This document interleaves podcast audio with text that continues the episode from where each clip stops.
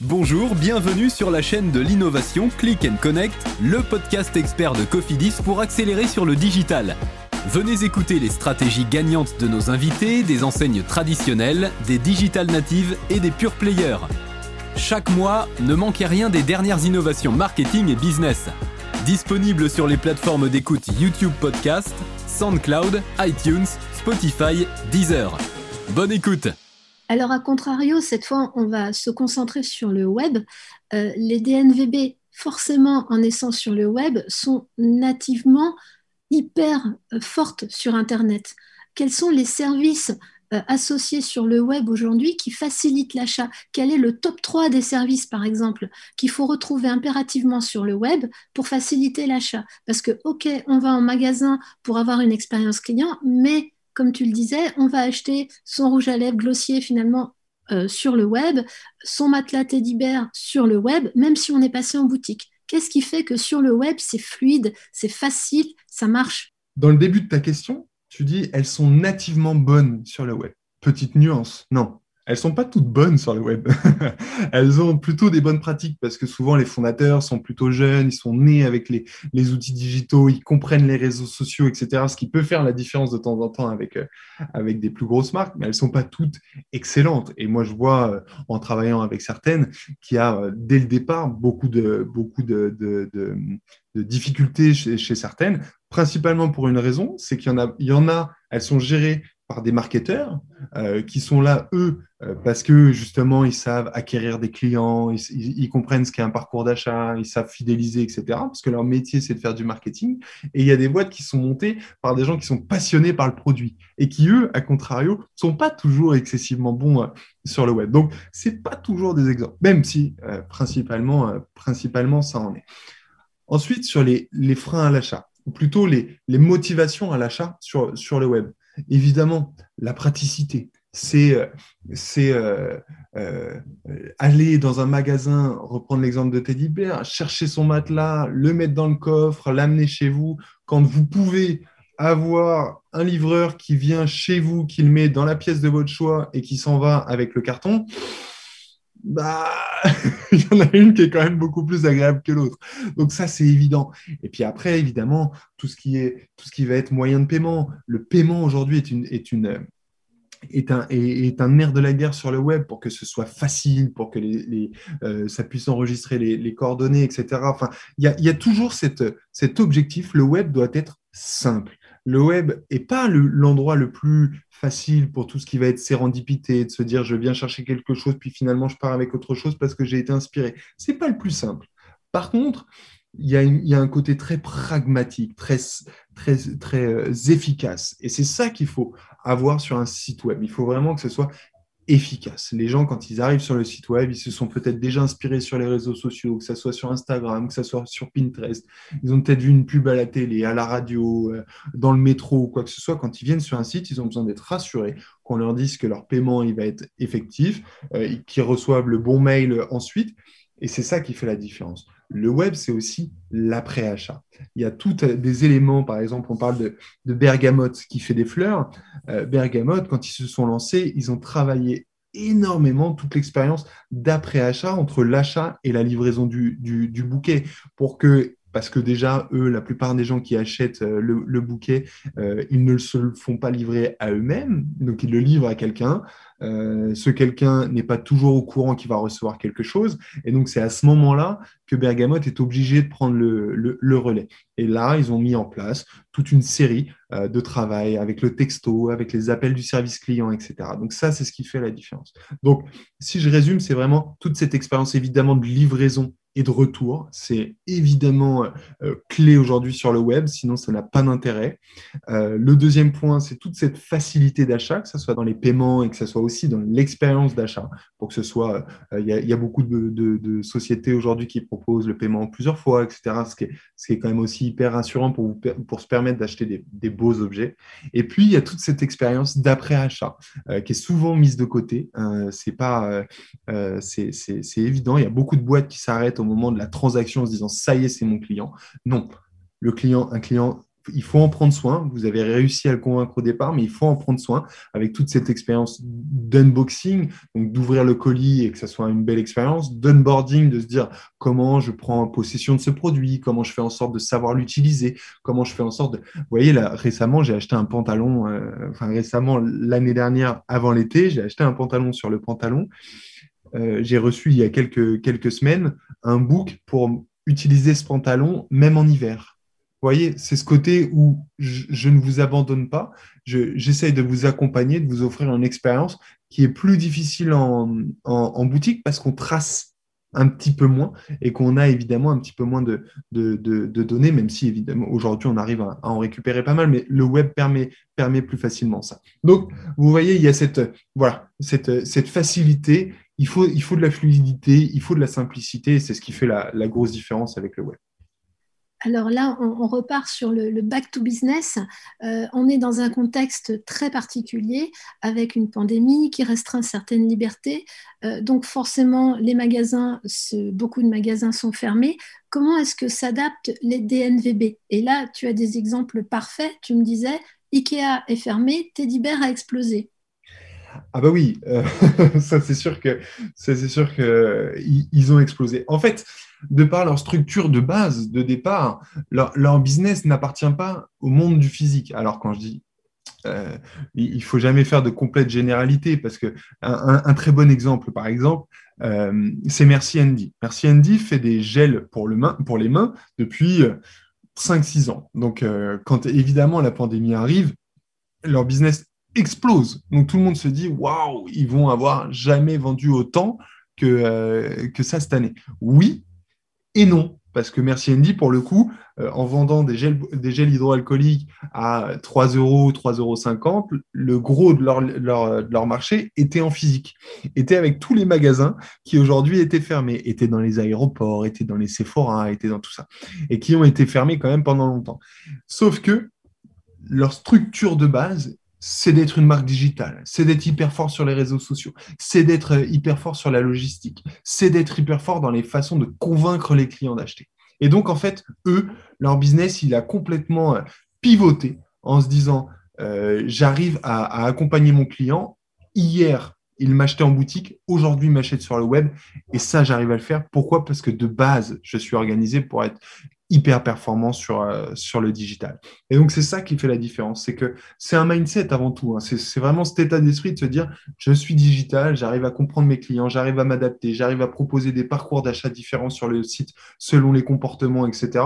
Ce qui fait qu'à la fin, vous êtes hyper fort. Et aujourd'hui, ce qui fait que certains euh, qui ne seraient pas des DNVB souffrent beaucoup, c'est qu'ils ont beaucoup parié sur le physique et qu'ils ont du mal à se transformer. Ils ont du mal à faire comprendre à leurs clients qui maintenant ils doivent aller sur leur site web. Surtout qu'ils ne s'adressent pas toujours aux mêmes, euh, mêmes typologies de clients, parce qu'il y a aussi ça. Ce qu'il ne faut pas oublier, c'est que les DNVB ont quand même une, un, parti pris un petit peu différent, qui fait qu'ils ont une cible qui est la parfaite cible pour, euh, pour, pour le digital. C'est souvent des gens entre 30 et 45 ans qui ont euh, un pouvoir d'achat, qui ont la possibilité d'acheter facilement sur le web, et c'est ça qui fait la différence. L'exemple de Jimmy Fairley est aussi un peu euh, atypique dans le sens où euh, c'est une des DNVB qui a ouvert euh, le plus de boutiques, mhm. en tout cas le plus vite. Et du mhm. coup, comme les autres enseignes, se sont retrouvées bloquées avec les magasins fermés. Mais eux ont pivoté leur modèle, comme tu dis. Oui, alors Jimmy Fairley, c'est un, super exemple de résilience. C'est une boîte qui, euh, était en explosion totale, qui a ouvert en 2020 sa 70e boutique et qui euh, a évidemment beaucoup souffert. Un opticien euh, qui, ferme ses boutiques, bah, c'est compliqué. Sauf que eux, pendant toutes les périodes où ils étaient fermés, ils n'ont pas voulu abandonner leurs clients et ils ont carrément permis aux clients d'aller, euh, aux vendeurs d'aller chez le client pour les faire essayer les, lunettes que, que ce même client aurait pré-réservé sur le web, en se disant bah, je vais aller, euh, je vais, on va aller chez le client en fait. Alors en termes de business, je pense que ça devait pas être aussi euh, aussi rentable évidemment parce qu'il y a tous les déplacements etc qui font pas partie du business model, mais euh, mais ça permet malgré tout de garder ce lien avec la marque. Et puis là où ils ont pivoté ou en tout cas ils ont ils se sont recentrés sur leur premier métier, c'est que Jimmy Fairley euh, faisait des lunettes, faisait des lunettes de soleil, et de par son côté un petit peu marque de mode, vendait énormément de solaire. Les gens étant partis euh, beaucoup moins en vacances l'été dernier, ayant vu beaucoup moins de jours euh, vu qu'ils étaient, étaient enfermés chez eux, bah, ils ont beaucoup moins acheté de lunettes de soleil. Par contre, là où ils ont été très très bons, c'est qu'ils ont réussi à, à, réinventer un petit peu, enfin, à, pivoter un petit peu leur business pour se focaliser sur, sur, sur l'optique pure, sur les lunettes, euh, les lunettes de vue. Et ça, ils ont réussi à, ramener les clients. Et finalement, les gens qui ont des problèmes de yeux, bah, qui est Covid, pas Covid, ils ont besoin d'acheter des lunettes et ils ont su s'adapter comme ça. Donc, on voit que finalement, le, métier est toujours en perpétuelle évolution. Et peut-être qu'en 2022, qu'en 2023, quand on aura l'occasion de repartir en vacances partout dans le monde, et eh ben peut-être qu'on que, que vont remettre vraiment beaucoup en avant euh, tout ce côté solaire. Donc, vous voyez, c'est cette adaptabilité, mais qui n'est pas toujours simple. Quand on est un très, très, très grand groupe, euh, Jimmy Fairley, le patron, il est là au quotidien, il voit ses équipes, il a, il a accès à tout, ça va vite. Euh, quand vous êtes une plus grosse marque avec, avec des, des, strates, avec tout ça, c'est souvent plus compliqué. Donc, donc voilà, donc oui, c'est un très bel exemple de résilience pour le coup. Tu parles beaucoup d'agilité. On a bien compris que les DNVB, ok, sont nés sur le digital, mais qu'elles ont cette agilité aussi, euh, de par leur jeunesse peut-être, et ce côté digital pour pivoter en fonction de, bah, du moment, de l'air du temps, du contexte. Euh, et parmi euh, leurs actions, on constate aujourd'hui qu'elles nouent de plus en plus de partenariats avec des marques. pourquoi? Ah bah pour le coup, c'est des, des vraies stratégies marketing. Alors, la première, c'est qu'aujourd'hui, acquérir un client, ça coûte de plus en plus cher. Euh, entre janvier 2020 euh, et décembre 2020, on estime que les coûts d'acquisition sur les réseaux sociaux, Facebook, Instagram, ont quasiment été multipliés par deux. Donc c'est évidemment beaucoup trop parce que les structures de coûts sont plus faites pour ça. Et surtout, en plus, on, arrive en 2020 avec une sorte de momentum où euh, les marques et les investisseurs en ont un peu marre de, ces, de, toutes ces, euh, de toutes ces entreprises qui dépensent, dépensent, dépensent en se disant on n'est pas rentable, mais avec ce qu'on appelle la lifetime value, le fait que le client va revenir souvent, on va atteindre une sorte de rentabilité plus tard. Euh, ça, on, commence à en avoir un peu peur, surtout après Covid, parce qu'il y a quand même plein d'éléments qui font que prendre des risques aujourd'hui, c'est plus compliqué, qui font que voilà, les, les coûts d'acquisition ont explosé, donc on essaye de les maîtriser différemment. Et donc, l'une des stratégies qui est vieille comme le monde, c'est de se rapprocher entre deux marques, soit qui sont très complémentaires, qui parlent au même client, qui sont très complémentaires. Donc, on a l'exemple de Fago avec Habitat, qui font des, des, euh, métiers très différents. L'un est dans le, vêtement, l'autre est dans, est dans, euh, dans l'habitation. Ils vont aller jumeler leurs compétences pour créer des collections ensemble. Donc là, ils ont fait une collection Fago et Habitat avec euh, des, voilà, de, la vaisselle, etc. Ils vont à ce moment-là s'associer pour euh, finalement en termes d'image, quoi, de se dire bah, Fago a une image de, marque responsable, euh, d'entreprise à mission, etc. Finalement, elle vient apporter cette, euh, cette, réflexion un peu environnementale, écologique, etc. à Habitat sur cette collection, parce que du coup, Habitat, en faisant ça, n'a pas besoin de défendre le fait que, que c'est green, etc. Ça paraît évident. Et donc là, c'est du win-win. Et à côté de ça, euh, Fago va parler à tous les clients d'Habitat, qui sont quand même bien plus nombreux que les clients de Fago, qui ont une, un spectre d'âge aussi euh, de, de socioprofessionnels, enfin tout, qui est beaucoup plus large. Et donc là, c'est un win-win de, de, de, complément, j'ai envie de dire. Puis après, il y a, d'autres marques qui vont venir faire des partenariats euh, plus euh, mode, etc. Donc ça, on l'a vu avec Saint James, par exemple, et, le slip français, qui ont fait des partenariats ensemble, encore une fois, parce que pour euh, un côté un peu légitimité. Donc, ça, se voit de plus en plus. Évidemment, l'une part, c'est ce que je disais sur les coûts d'acquisition, et puis parce que ça fait quand même grandir les marques différemment, ça raconte des histoires autour de la marque et c'est pas peu intéressant. Alors, on, se projette un petit peu toujours dans l'évolution des DNVB. Euh, on voit qu'il y a de plus en plus de live shopping, de live streaming, bref, de la possibilité de faire du commerce via les réseaux sociaux. Les DNVB sont naturellement présentes sur les réseaux sociaux. Donc, est-ce que ça veut dire qu'elles vont migrer vers le social commerce? Il y a déjà des exemples? Bah, Évidemment qu'elles vont elles, euh, migrent petit à petit sur le, social commerce, mais pour la raison que j'ai donnée au tout départ, c'est qu'elles sont proches de leurs clients, qu'elles essayent de s'adapter aux usages des clients. Et en fait, vu que les clients consomment de plus en plus comme ça, eh ben les marques s'adaptent à ça. Quand on voit le succès de certaines stories Instagram, de certains lives Instagram, etc., évidemment, quand vous avez la possibilité en plus de venir dire euh, au lieu de montrer comme sur un live Instagram, oui, on a sorti un produit, etc., c'est super, allez sur notre site pour le découvrir. Quand vous avez la possibilité juste de dire, bah, cliquez là parce qu'il y a un lien direct qui vous emmène sur le site ou même qui vous permet de l'acheter directement sur le réseau social, c'est évidemment parfait. Encore une fois, c'est cette, cette ambition de lever l'ensemble des freins à l'achat, d'enlever le fait que bah, le client est obligé de sortir de la plateforme euh, de social media pour aller sur le site e-commerce. Entre-temps, il peut se passer plein de trucs. Ils peuvent recevoir un coup de fil, ils peuvent perdre la connexion, enfin, il, peut se passer plein de trucs. Là, le fait d'intégrer l'ensemble de la chaîne, encore une fois, de euh, bah, on crée le contenu, tu peux acheter dans le contenu euh, direct, bah, c'est évidemment une expérience qui est intéressante. Aujourd'hui, en France, c'est quand même encore assez peu développé.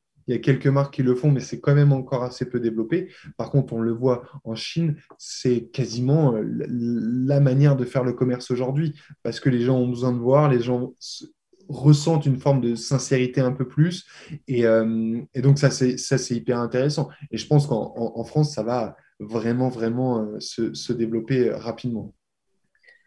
Pour finir, comment est-ce que tu vois évoluer le modèle des DNVB est-ce qu'elles ont vocation à grandir, se faire acheter, aller à l'international? Bah, Je pense que c'est pareil, c'est pas binaire. Euh, elles vont chacun avoir leur chemin.